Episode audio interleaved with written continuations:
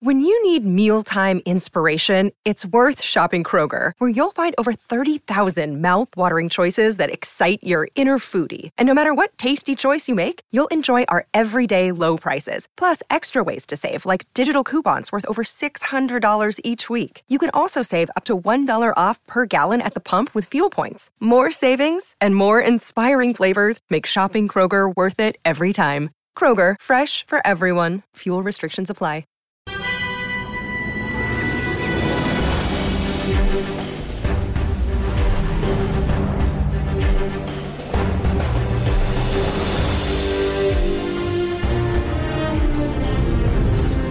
Welcome to Baldly Go, the officially unofficial podcast for all of Star Trek. Uh, this week we're doing our season two wrap up for Star Trek Strange New Worlds.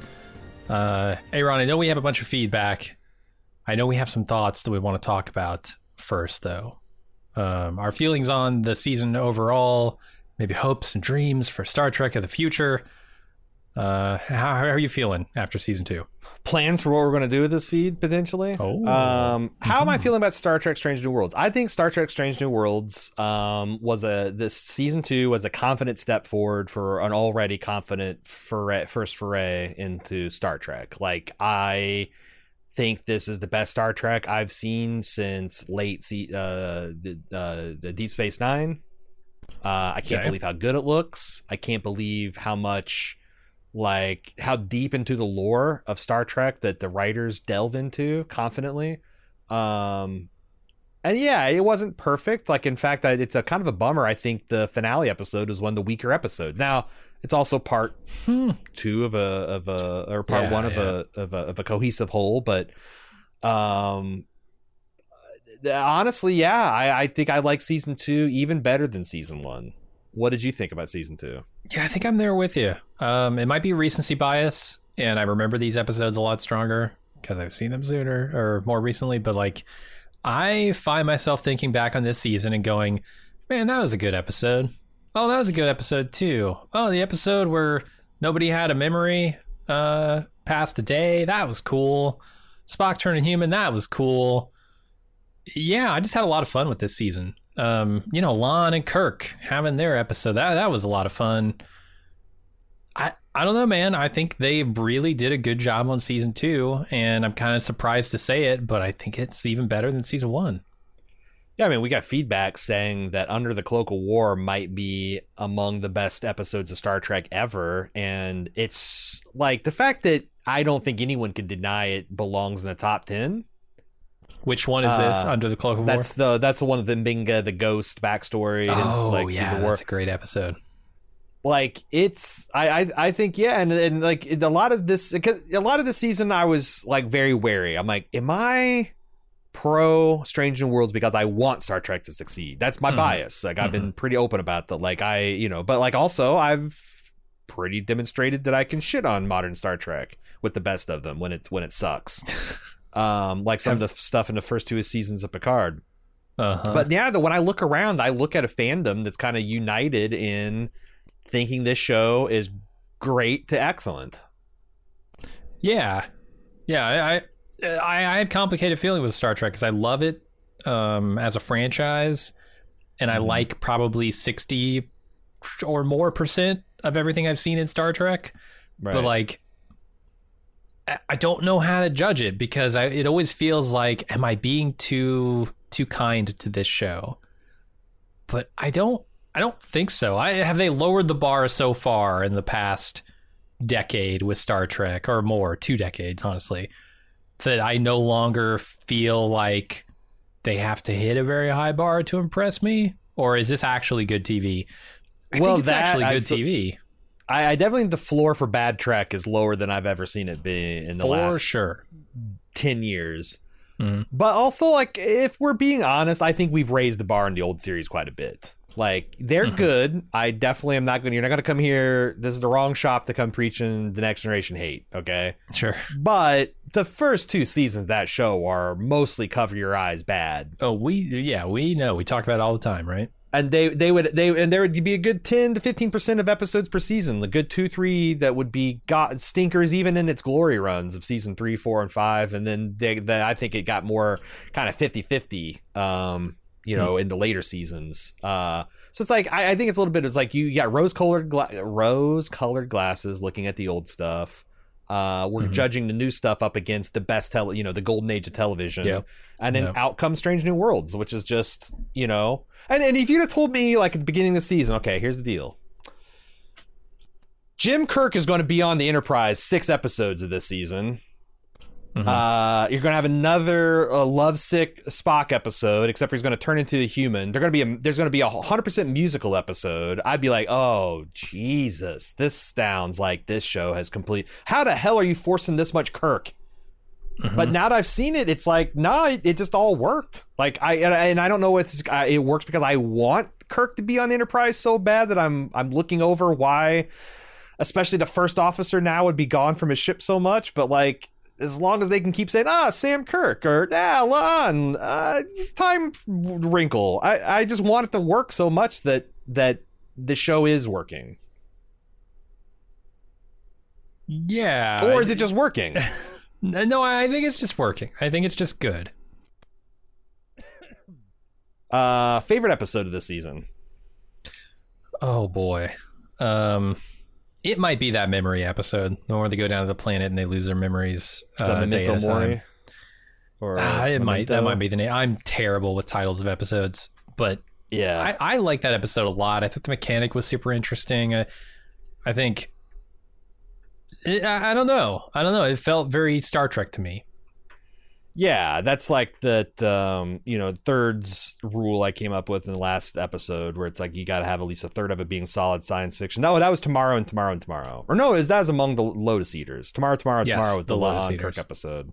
Mhm. Um God, that one was good too. yeah. There's the Honestly- wonky car chase, but other than that, yeah. What are you gonna do? What are you gonna do in Ontario? yeah. How about you? Um, Got a favorite? Is it the musical episode? Because that's my least favorite by far. Because I've watched that like two or three more times since we did the podcast on it. Uh, I showed it to You're a friend it. of mine. Right. I've been, you know, I've been, I've been listening to some of the singles. Like, yeah, I just, yeah, uh, and I and I like it more and more the more I, I watch it. But I'm not going to tell you that's the best episode. I, I think the best episode's clearly Under the Cloak of War. Um, yeah, I, I think that's pretty easy to say. Yeah. I'm surprised how much I like the old scientist though. I did not know this. I saw this on TikTok last night that uh, Jack Quaid um, did that Riker. That was like an impromptu thing that he just did because he's like he's like I was thinking about the scene. I get there. Jonathan Frakes is behind the camera. Mm-hmm. He's like I got to just do it. And Jonathan Frakes, he was in the inner room when they were telling the story. He says my wife who was on set screamed. This said this like on the first take because it's just so funny uh, and no one knew it was coming. So it's like I, you know, I'm surprised how much I like that episode, even though I have essentially zero affection for the uh, lower decks. Yeah, it, it might have been the juxtaposition of the silliness of lower decks that I think you're not into versus this crew. Uh, you know, them being sort of the straight men to Boimler, right? And, uh, And they're a good deal sillier than even the silliest, I think, Star Trek crew. oh yeah, yeah, Like For sure. that's one of the you know the third uh one of the thirds uh, of that strategy is like you know these kind of like zany swing for the fences risk taking episodes like the musical and like I I don't like they definitely did that once a season like they'd have Q come by and you get Picard you know in Robin Hood Mhm. tights doing stage fencing but like it wasn't as frequently I think as the fun they're having in this show and I I, I think that's good yeah. um, all right. I want to talk because, like, you know, there's lots of uh, hopes and dreams that our fans have uh, that, that have written in Star Trek at baldmove.com. I want to talk about maybe some things we're looking forward to.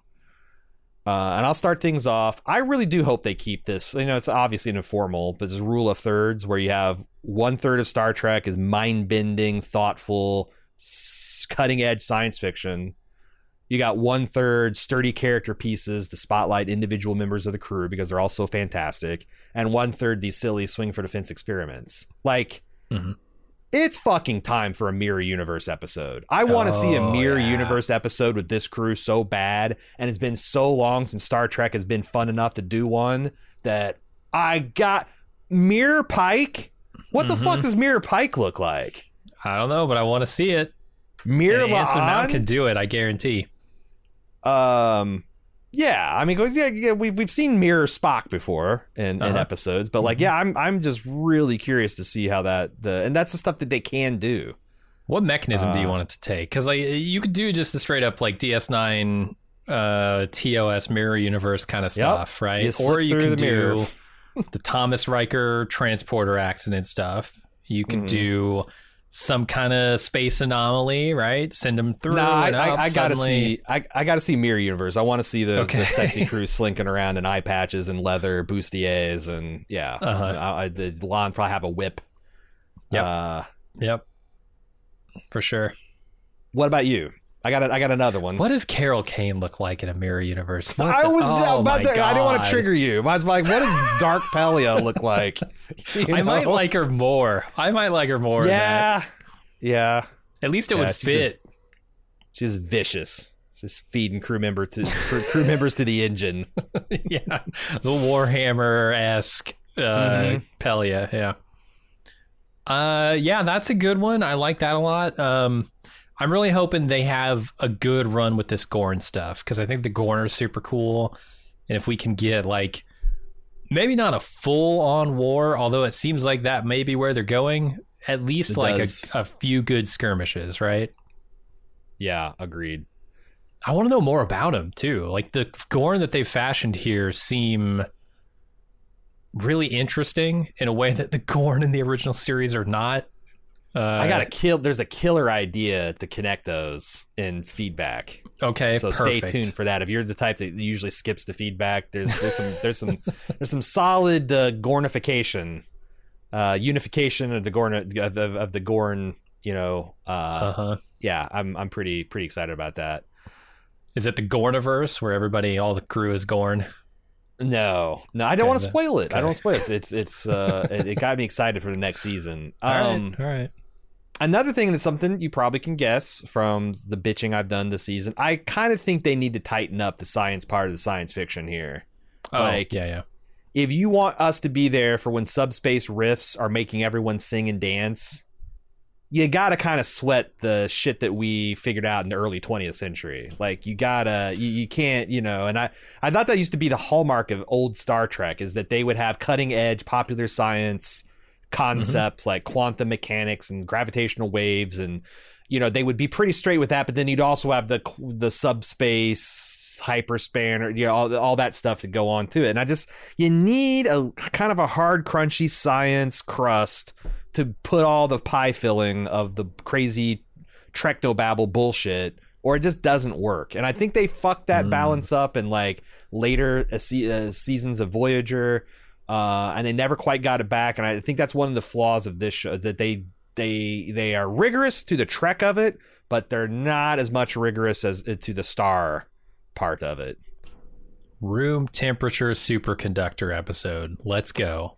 lk99 baby let's Mhm. i, I want to see pelia fucking with that next season yeah. All right. Yeah, I like that. And, and maybe tighten up the writing around some of this stuff. Like, you know, crash, at least have the crew concerned that they're crashing a gigantic uh, hull, a gigantic saucer section down onto the area of the planet where their crew might be.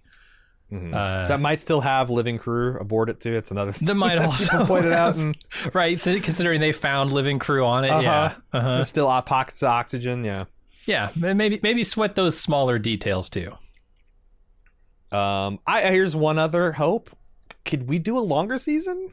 Could we maybe get 12, 13 Oh, episodes of Trek? Don't press your luck, man. I've seen longer seasons of Trek, and there's a lot of filler. True. Maybe that's the that's the secret sauce. I think they could do twelve.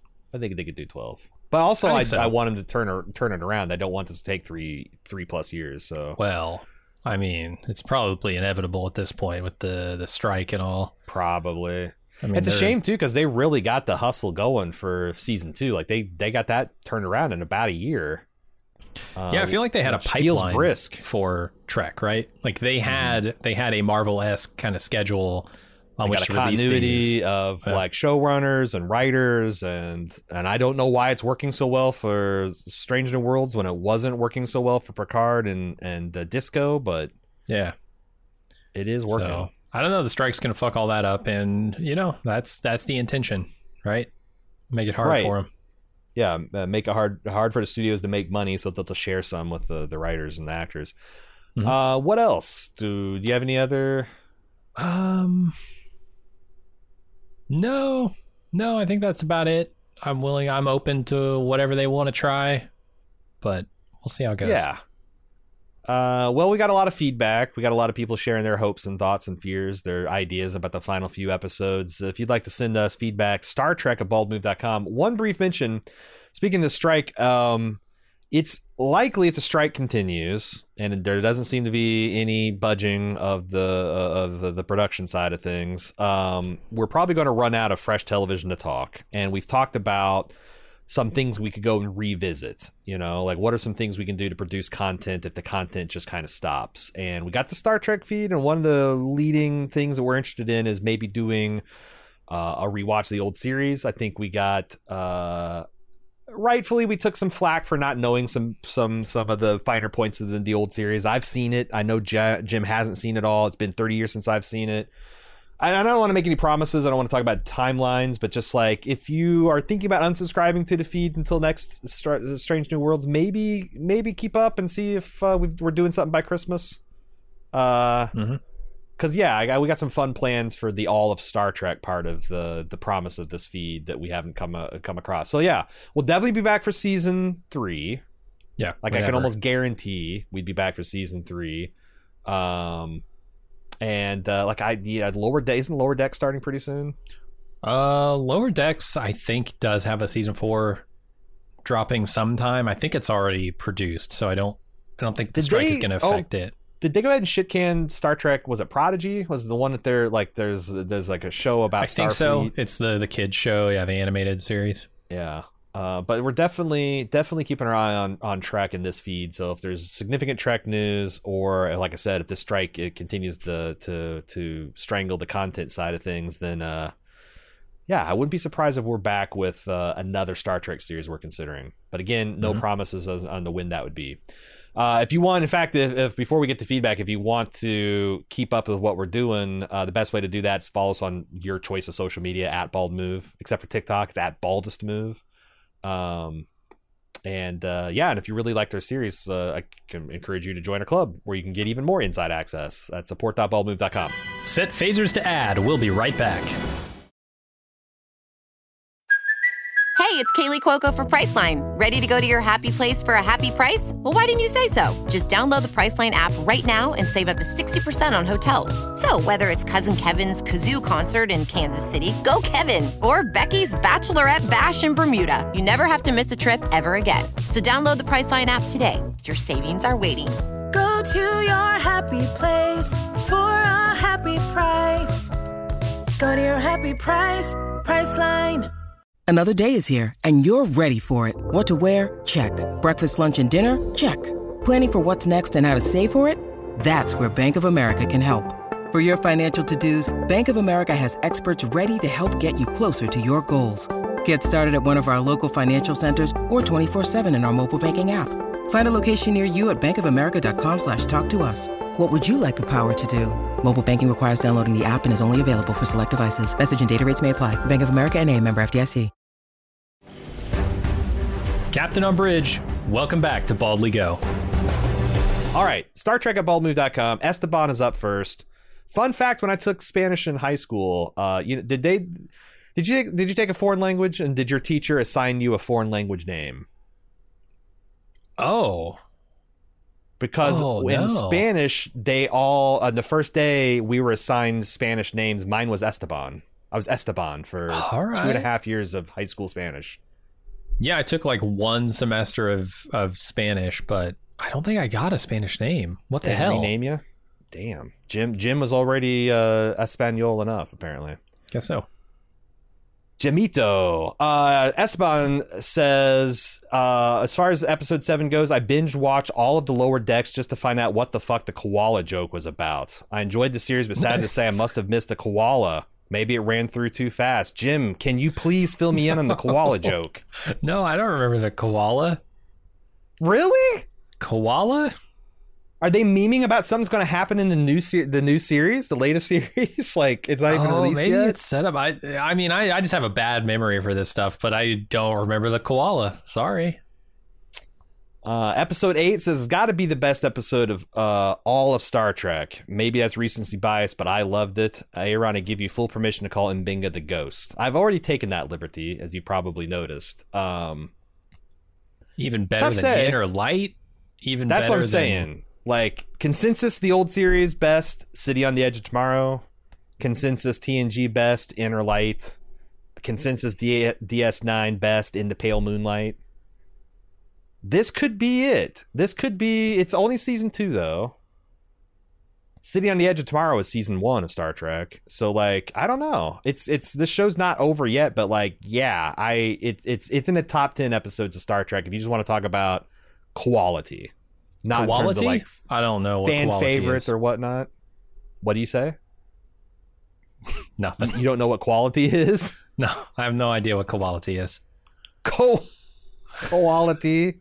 Well, that's when you grind them up and uh, Oh. medium roast them, steep them in hot water. Uh, Karen says regarding the musical episode, uh, she referred to our podcast on the same as sparring baldly. So because we were we were at each other. Uh, as- uh, your podcast was fun. I do have to say, if your bar is the Book of Mormon or Hamilton, you know those things take years of work and a lot of woodshedding. You're not just going to get that in a single episode of TV show. But I do Then get don't it. make I it. Then don't make it. That's my I supp- response. I surprise I was moved at times though. It's seriously perfectly valid to say this is not my app. Yeah, I mean, so here's how you square that circle.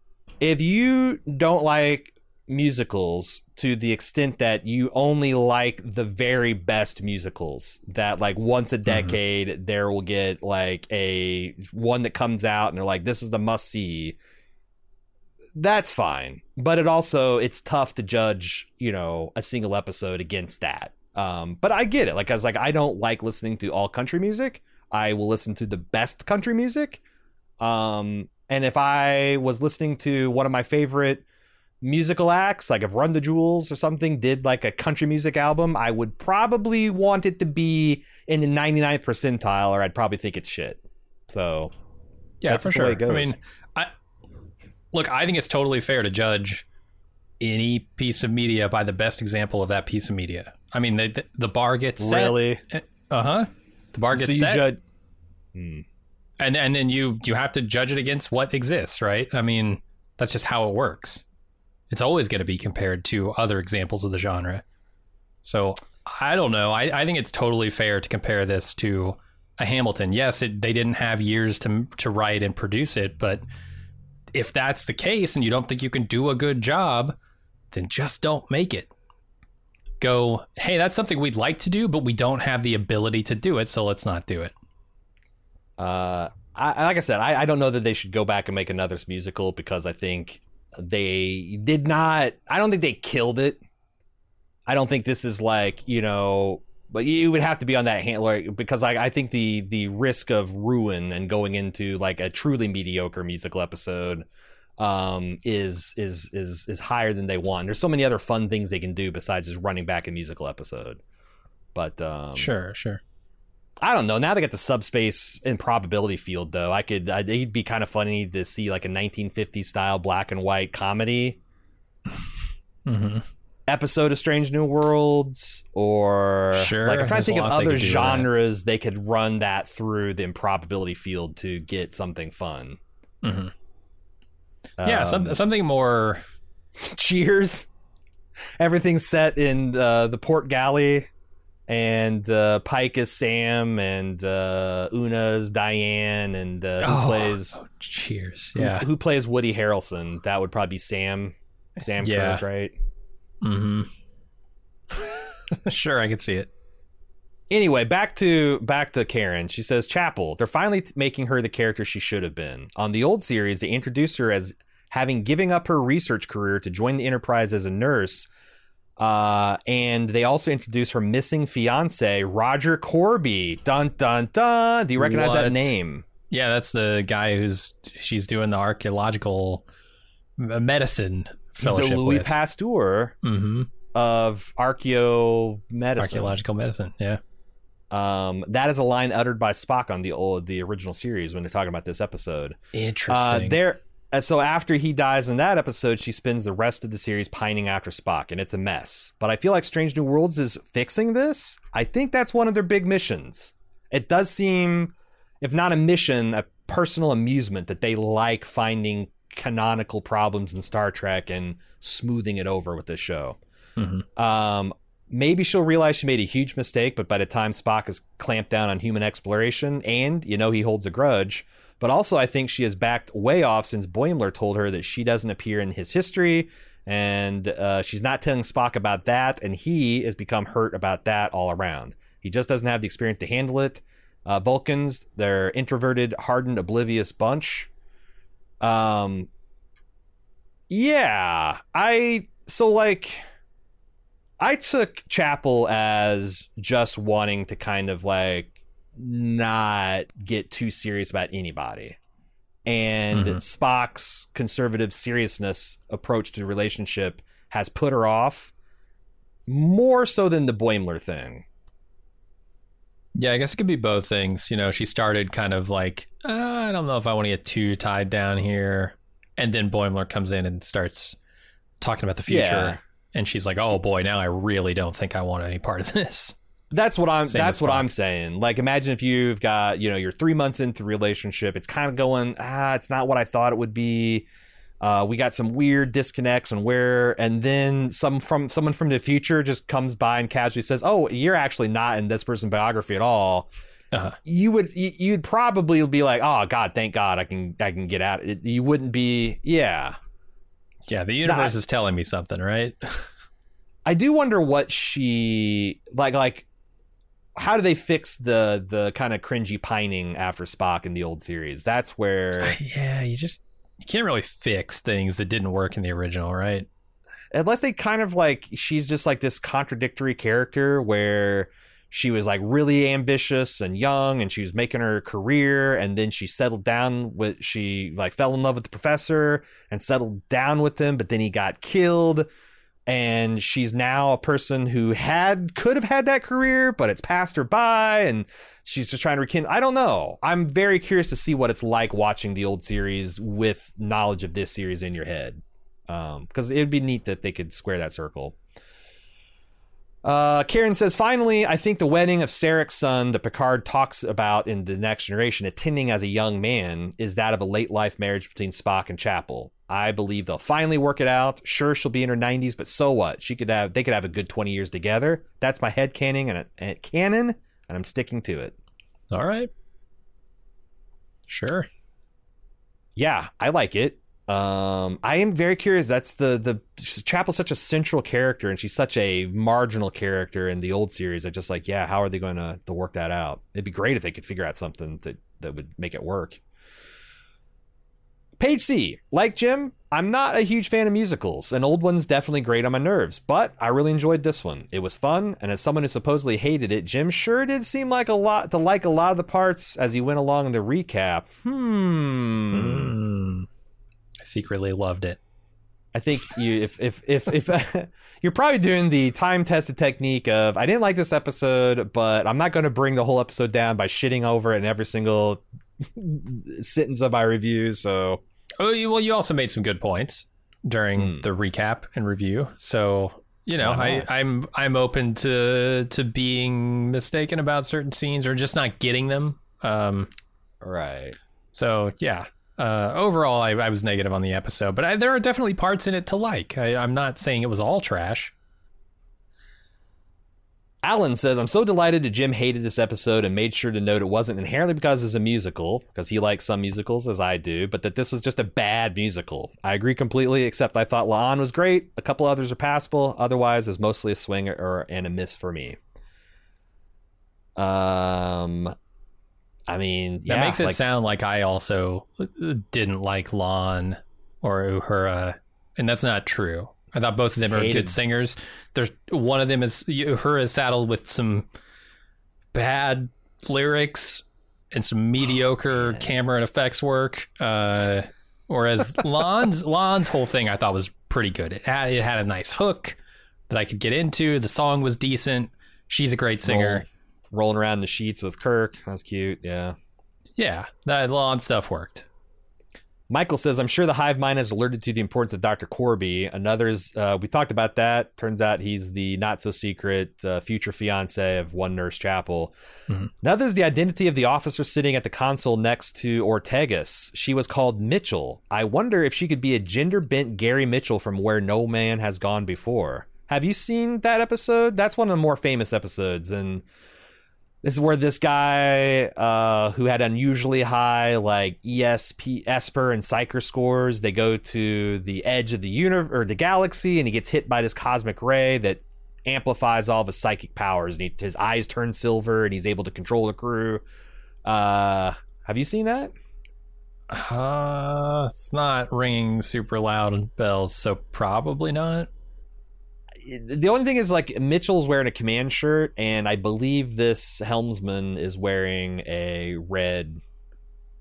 I don't know what the hell that is. That like uh, engineering services, security, um, wearing a, wearing a red shirt. But maybe huh. they get promoted. Maybe they get uh, uh, switched departments. I don't know. But it's uh, mm-hmm. he was also a helmsman, even though he's a lieutenant commander, lieutenant commander, helmsman yeah. of the Enterprise. Uh, I also thought it was funny because I, I started reading this guy's Wikipedia page, uh, this uh, Gary Mitchell, and he claims in this episode that he set Kirk up with a cute little blonde lab technician who Kirk almost married. Clearly talking about Carol Marcus. Oh, okay, sure. Yeah, but that's interesting. Uh, Todd says the moment I saw the promos and even the promo art, I got a once more with feeling vibe from this episode. Do you do you recognize this reference? Once more with feeling. Hmm. Classic Buffy the Vampire episode. Uh, uh, I never really watched it, that show. Yeah, I, I, I had a girlfriend make me watch the first hat like up through season I think three or four before we broke up. So I yeah, it's a fine show. I didn't get this far though. He said uh, it was the season six episode seven uh, musical episode of Buffy the Vampire Slayer. While Buffy was further along in its run than Strange New World is, I think they were in similar places audience development wise. Buffy had to create its audience from mostly nothing, whereas Strange New World obviously just has to not suck to inherit a starving fan base. Recently, I read an article where Anson Mount said that they were channeling Once More with Feeling in this episode. Why do I feel like I liked hmm. Once More with Feeling better than Subspace? Two reasons, and they both align with Jim's observations, so you should like this, Jim. First, once more feeling had bigger numbers. Keeping it all on a starship limited what they could do. Even if they did bigger ensemble pieces, it would still just be Starfleet folks with Starfleet folks. Let's face it, one highlight was the Klingons breaking out into K-pop moves. Uh, uh did we did we talk about how the Klingon general was the same actor, actor that plays Heller? I don't think we actually mentioned that in the episode. Might have been something we came up in. Uh, in I didn't know it. Yeah, um, so that's or maybe a cool you, detail. Maybe you clued me in on that during the episode. I can't remember. Also, why are people saying that Klingons look like a K-pop band? Like, I think they just look like a boy band. Has it been so long since we had boy bands that the like people think the Koreans invented the concept? Oh, maybe. I mean, it has because like everyone's while. like, like, but what about that screamed K-pop over just like it's a boy band? Mm-hmm. But I don't know. Maybe I just, I obviously I don't watch enough K-pop. I mean, K-pop's the rage right now. So listen to enough K-pop. Um, a different setting with more diverse options would have helped, but the real piece was missing was the finale. There was nothing poignant or opposing about it. You ended happy as a musical should, but once more, feeling didn't do that. It took the happy musical ending and twisted it so punched you in the gut. In this finale, you learned that Buffy's friends, uh, in attempting to resurrect her, didn't save her, but instead had pulled her out of heaven. So now she's living in a version of hell because of them. The very wow. apex of a fun, fighting and victory, Joss Whedon, who has a lot of flaws as a storyteller, still managed to deliver a sucker punch that sticks with me today. Subspace didn't do that. It was fun, sweet, also forgettable, a missed opportunity to be more. Um, I mean, it's hmm. yeah, I could see that. That's like uh no one got pulled out of heaven and put into hell. Sending and, characters to hell doesn't strike me as very Star Trek, but I, I see what you're saying. Like it didn't, it, you know, it didn't emotionally resonate with you very much. So, sure. Yeah. Um, but yeah, that's the thing. It's like, but they could. I don't know if they waited longer in the career, they might have been able to do something that with like Pike. and his tragic. Oh yeah, yeah. Uh, I don't know if demise. that seems like a big swing. You know, you make the you make the episode where Pike gets disfigured uh eh, eh, to be a musical that seems like a dangerous thing to do Well, It's it's, like it all, but it's it's a dark thing that they pull out at the end. I think. Um, but Uh-huh. anyway, yeah, I don't know. I uh, and uh, it's I will buy that Buffy did a better musical episode. I have no problem admitting that. Um, Cincinnati Joe says, "Forgive me if it's been covered, and you may know by now, but in episode nine podcast, Aaron didn't know if Sam Kirk was in the, t- the old series. He was briefly. They found him dead on a world attacked by flying parasites. Uh, his corpse was played by William Shatner with a mustache pasted on. I looked at it. It is fucking All right. hilarious. Jim, uh, i gotta look this up William Shatner with like dead guy makeup, rocking a Sam Kirk mustache. It's great. It's great. But that's why I didn't Oh. remember. He's in uh, Operation Annihilate. That's when the little like uh, stingrays are flying around and biting people on the back and taking over their brain. Uh, jesus yeah, he's just like in a brief scene dead on the ground. it's amazing that's amazing Uh, so Sam now Kirk, i get the mustache Sam Kirk, uh, dark future apparently. mm-hmm Uh, Josh says, I want to ruin Under the Cloak of War for everyone. Why can't they just keep Oh, the no. soldiers in patterns in the transporter buffers as they are about to go into combat? And when they beam back, they just get put back the way they were. Boom. Now go out there and keep fighting. yeah there we go Let me do you Well, one better. well your does your body have to be disintegrated into I was in about to say they do the Thomas Riker bullshit where they bounce that beam off of swamp gas and they make there two. you go yeah Every time you kill a Starfleet officer, they come back two. love it What are you going to do to that? Klingons that also have transporter technology. uh, you know, it could be like it could be just like I wonder if it's like um like a rule of war where they just Uh-huh. like we're not going to you know because otherwise you know there's lots of things you can do in modern warfare that you're not supposed to true gets you in trouble because it's considered inhumane or Mhm. prolonging or whatever. I don't know. Uh, Todd has another problem with Cloak of War. He says it's an amazing episode. Put it right alongside the Deep Space Nine episode into Pale Moonlight. Uh, we talked about that. Um, but there's one glaring problem. Captain Picard has run through the heart with a Nausicaan dagger in some random dive bar. Somehow managed to live this, this the tale to tale.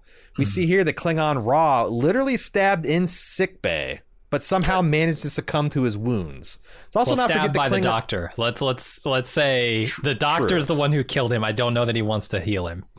Let's also not forget the Klingons have all sorts of redundant organ systems to help sustain them in combat. Are you telling me there's no way to save Ra when he's inches away from every state of the art piece of medical equipment the Federation can conjure? That M'Benga and Chapel just let him bleed out? That no other medical staff notice him lying on the floor? You know, I, I mean, it's look all, all the equipment. Some for some reason was malfunctioning that day. I don't know why, but like Medbay 2's virus, whatever it's got, must have These spread. med bays just are. You know? Yeah. They're unreliable Yeah. sometimes, and well, I guess a Klingon's got to die for it. They're about as reliable as your average zip drive from 1996. They're just not not really there as technology yet. Yep. Uh, it's deep cut for Gen Xers out there in the audience. Um, Jeez. So uh, Todd says this does make the ending much darker, but for a second in the conference room post mortem, I really thought they're going to reveal he is still alive, but somehow been framed with the dagger uh, and set to rot in some prison as a result. Yeah, yeah. I mean, so the only problem is that M'Benga got away with it because it seems like what you're It- saying right, is, yeah, how would this criminal ink? But I mean, I think it says something about the episode that I, who usually notice shit like this, had yeah, no. I mean, I, I definitely saw that they were leaving it a little mysterious and a little bit of open for interpretation, but Mhm.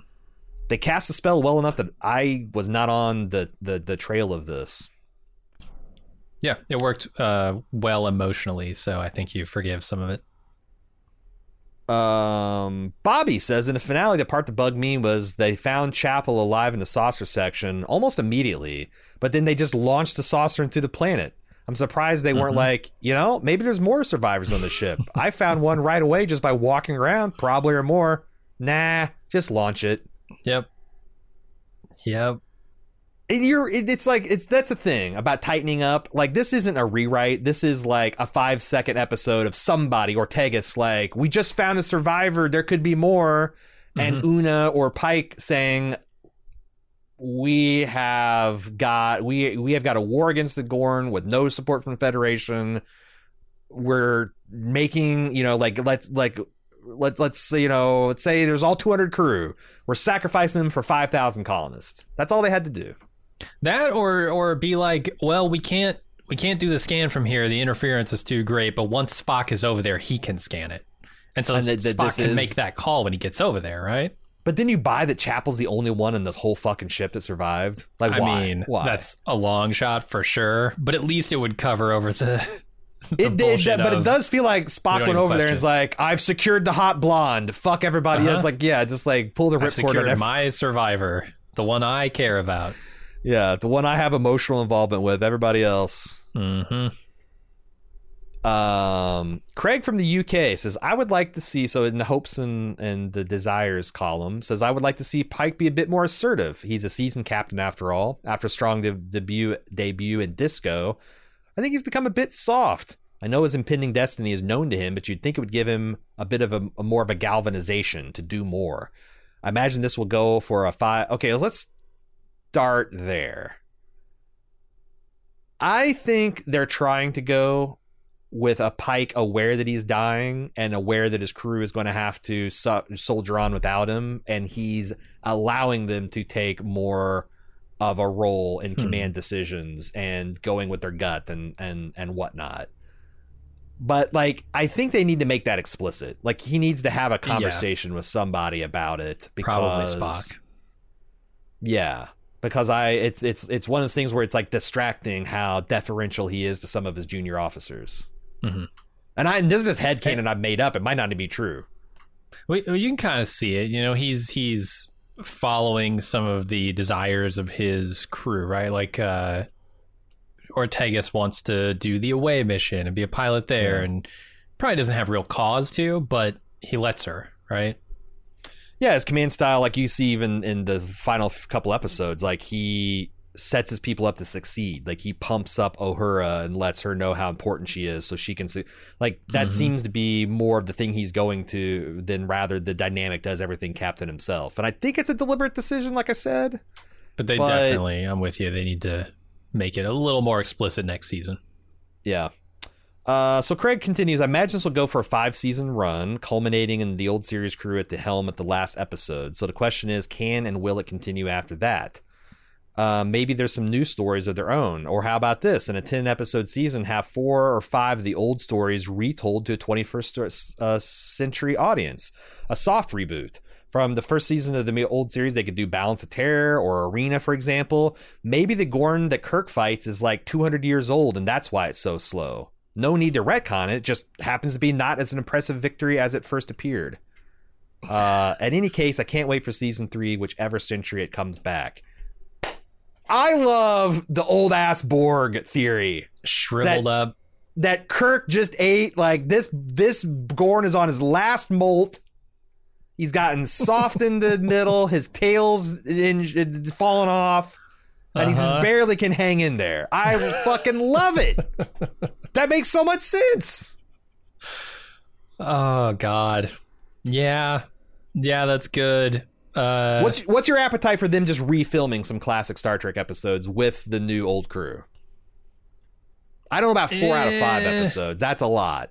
Eh, I I'd say do it as like a, a stunt akin to the musical episode. I don't I don't think I Mm. want that to be prominent in the season. Okay. It ah yeah. I, I don't know. I mean maybe once we get to like a season 5 and it's like okay, we've told all these stories before this era. Now let's go back through some of the highlights of TOS and do those for one season and get out. May- Maybe a whole season kind of at the end to book to book in this thing or you know to cap off this thing. That I think might be be cool. I'd like to see. I think it'd be maybe more fun instead of like gilding the lily with some of the best episodes. Is like take some of those really shitty season Okay. three episodes, like Spock's Brain. Can you make Spock's Brain good with this crew? I don't know. Hmm. Um, but I I so I also don't think we're making it five years with Pike. In fact, Yeah. if I could predict, I would think next season Pike is going to be crippled and Kirk is going to take over. It's it's feeling like they're moving through that stuff pretty fast with the the uniting of the crew members. Like getting Scotty in there was Yeah, kind of the crazy thing. I was like, what? They're doing it this quick with the Spock Kirk introduction and then Scotty back to back. And- Okay. And, fucking Kirk is essentially getting his mail on the Enterprise now as often as he shows Uh, up. So like yeah. I, it Got does feel quarters like on the Enterprise, basically. yeah, and I think that would be interesting because like there's the idea, and it- this is why I need to rewatch the old series to see exactly how this connects. But like the idea that like Kirk finishes out the a five year run, so you get the you know you get three seasons or so of Pike, and then a season and a half of Kirk, and then that's the end of that five year run. Mhm. and then the next the the old series essentially starts the the the the, the next five year run. So you've got a little bit of room to tell some of the stories of that transition period. Yeah, I, I think there's definitely room for it, and and you can kind of retcon a lot of the weirder stuff. You know, like we've been talking about with Yeah. Chapel and that stuff. Because like Yeah, I don't know think that I room. want to see Strange New Worlds forever. I would like for them to do Mm-hmm. five to seven seasons of it, and then what I'd really like to see them do is a start uh, something set in the 24th fucking century Mhm. that is like Strange New Worlds, where it's more about exploration, more about cooperation, more about technology and weird planets and alien civilizations, and not so much about the fucking Federation's got a black ops that's gone wrong and it's kill. Yeah, like I, I would really love to see the era where like the the robot wars stuff happened, but not in the style of Picard because that Picard stuff was shitty. I think the the core of it could have been really cool if it was written better. yeah. But yeah, that like 24th, 25th century kind of cusp where you know they're fighting against uh, the AI that's trying to take over. That could be really cool, like in a Mm. Deep Space Nine kind of way. But Mm-hmm. I don't know. We'll see. Red alert! Here comes an ad break.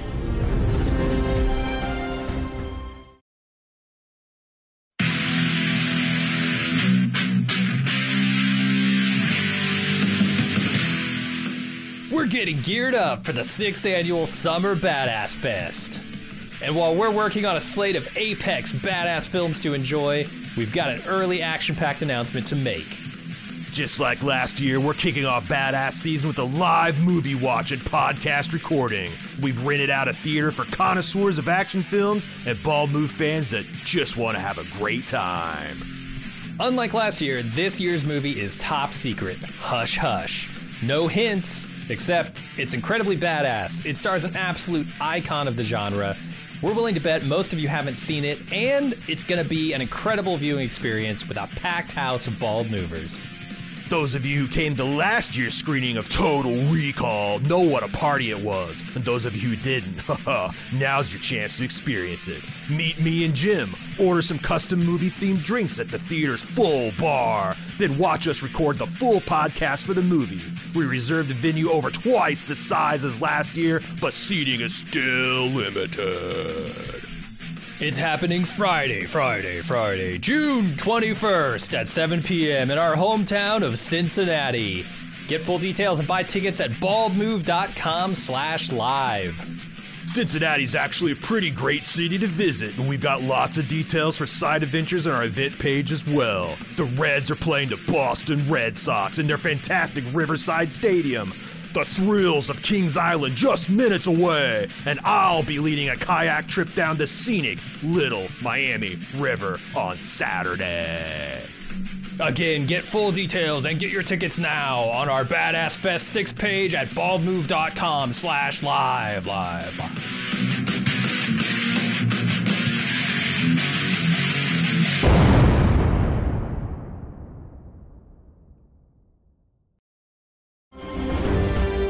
Let's boldly go back to the episode. Welcome back to Baldly Go. Uh, let's see. Leah's next. She says, "Hey guys, really loving the Strange New Worlds coverage. I'm a huge musical theater person. I love what they did to the musical episode. I think I love that they're having so much fun with it, and I completely agree with Aaron's uh, uh, rules of third. I do think that a lot of songs this episode were a bit weak, and I was slightly disappointed at that. Maybe the musicals they're in conversation with are just older than I like, like the Gilbert Sullivan era that Una's into. Mm. But there's so much amazing development in modern musical theater. You could have really killed it in the songs of the style of Rent, Hamilton, Spring Awakening, even something as old as Grease. But it wouldn't be the first time Star Trek completely ignored the existence of modern music in favor of less relatable classics. Say it ain't so. It's never. They never done that, Leah. um. In the style of Rent, every time I think of something in the style of Rent, my my my mind goes to Team America World Police, and every you know everyone's got AIDS. How would you? Everyone's infected with gore and eggs, eggs, eggs, eggs. See, done, done. Yep. You just wrote a better Uh, musical episode. Perfect.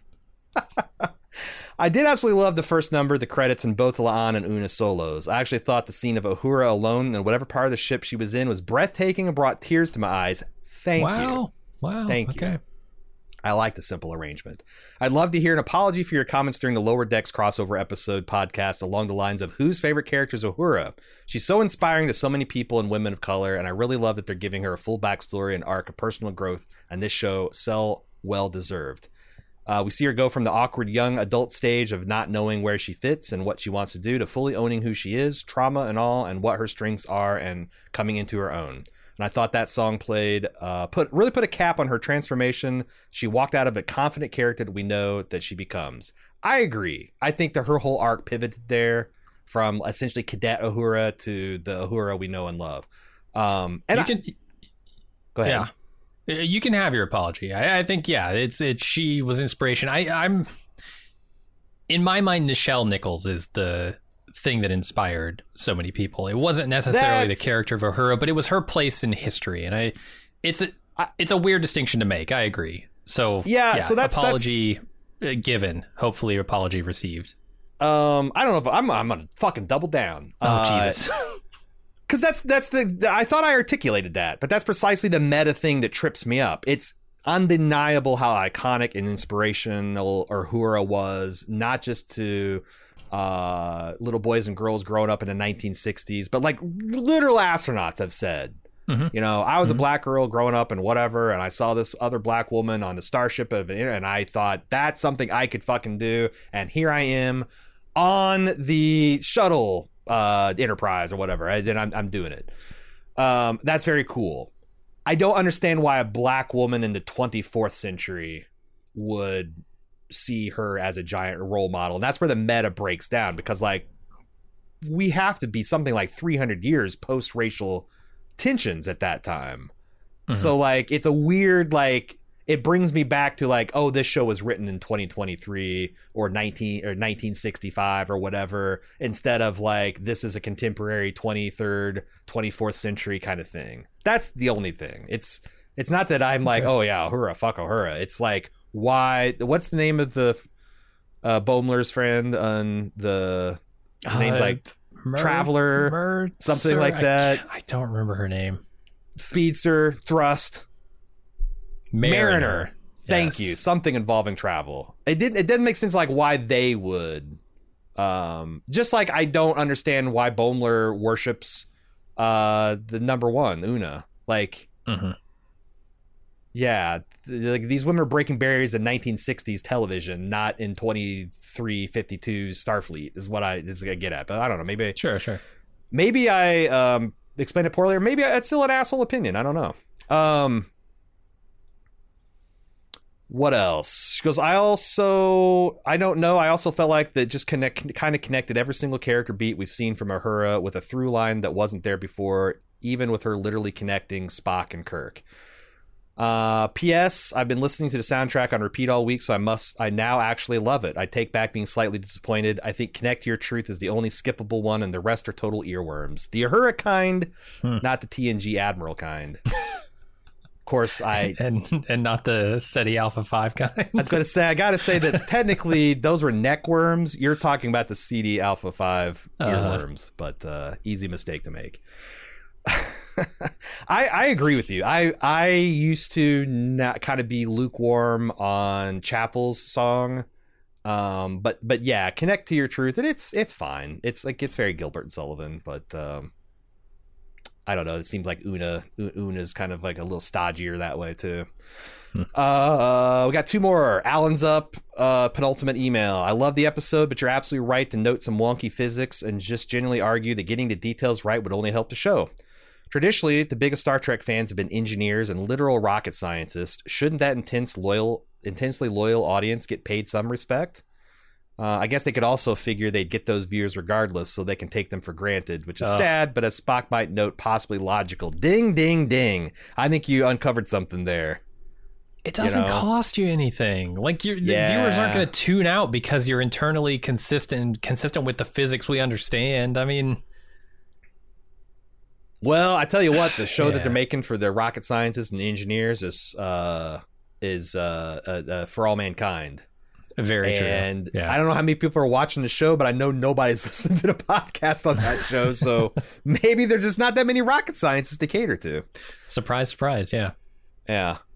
Uh, you probably already got a million people pointing this out to you, but just in case, M'Benga cannot die as he was featured on, I believe, two episodes of the old series. Wow. So, Okay. so I didn't realize. I thought he was just in the menagerie, um, or the kid, the the the the Pike re, you know, the, they redid the pilot to be part of the Star Trek. I thought he was just in that, but apparently he's he was in a scene where he interacts with McCoy. So he's Hmm. got the prequel plot armor for sure. The list of characters with prequel armor now includes Spock, Uhura, Chapel, and M'Benga, Jim Kirk, and Scotty. Plus, Sam Kirk can only die in one specifically preordained way. hmm Uh, and of course, Pike can only be maimed in a very specific manner. So really, you've only got Una, La'an, Pelia, and Ortegas who could potentially die in any given scenario on the show. All right, that's our objective. We have to kill all five of these women over the next however many Jesus. Are seasons. all women and Mitchell. Let's throw Mitchell in there too. Well, so that's they, they worked themselves in a corner because, like, in the pilot episode of Star Trek: The Old Series, Christopher Pike makes this uh, crack about a new female officer he's got, and he's like, "I'm not so comfortable with all these women on my bridge." And then Una, Oh, of course, is there, and he goes, "Well, except for you, Officer Chin Riley, you're like, like you're one of the boys." And Jesus. to overcorrect, well, not to overcorrect, to correct from that, one of the things you'll note is unless it's Spock, every fucking bridge officer on Enterprise is a woman. So like, yeah. Yeah. Pike is, and that, that's the thing. That's where the meta gets. It's like, because I don't know why Pike is so fucking sexist in the mid 23rd century, but he is. So maybe there are some like maybe Uhura did have to overcome some just old fashioned, very old fashioned racism in in Star Trek the original series. I don't know.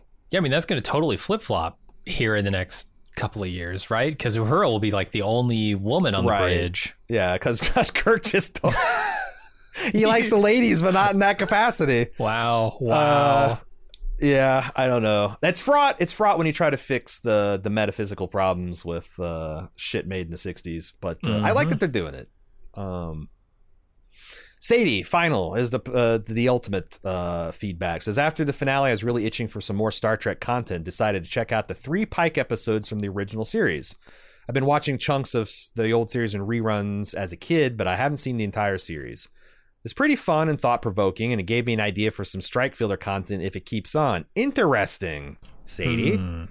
Uh, perhaps you could do a short pod series covering episodes from the original series that feature the Strange New Worlds characters. I've per, uh, pr- uh, provided you a helpful guide below. Wait, So if you wanna all do- of them. Captain Kirk is in.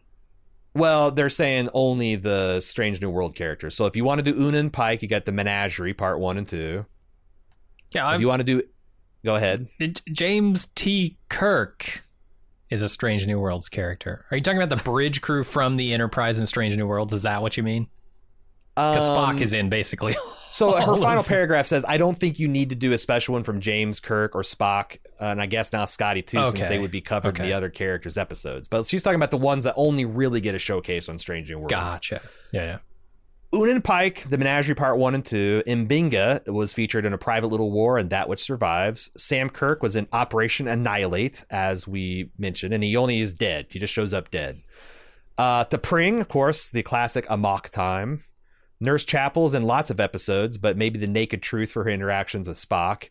Uhura, again, is in lots of episodes, but a quick search suggests Mirror Mirror would be a good one. La'an is not in the old series, but you could also work in the Khan episode Space Seed. Mm. hmm Uh, I might be missing some characters, but I don't think you'd need to do one for James Kirk or Spock, or I guess now Scotty too, since you know we already talked about. I guess Pelia, but I don't think she was in because you got others that are only in Strange New Worlds and they won't ever be in another one like La'an.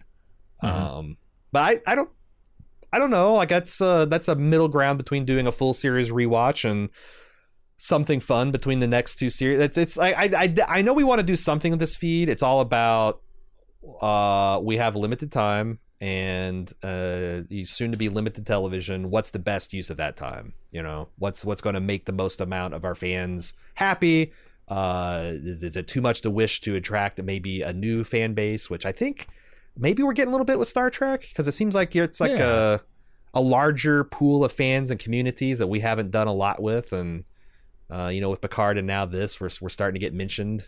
Um, so I don't know. I, I I like the idea though. I would like to do something with the Star Trek feed, um, especially if the strike con- uh, continues. So that's all we got.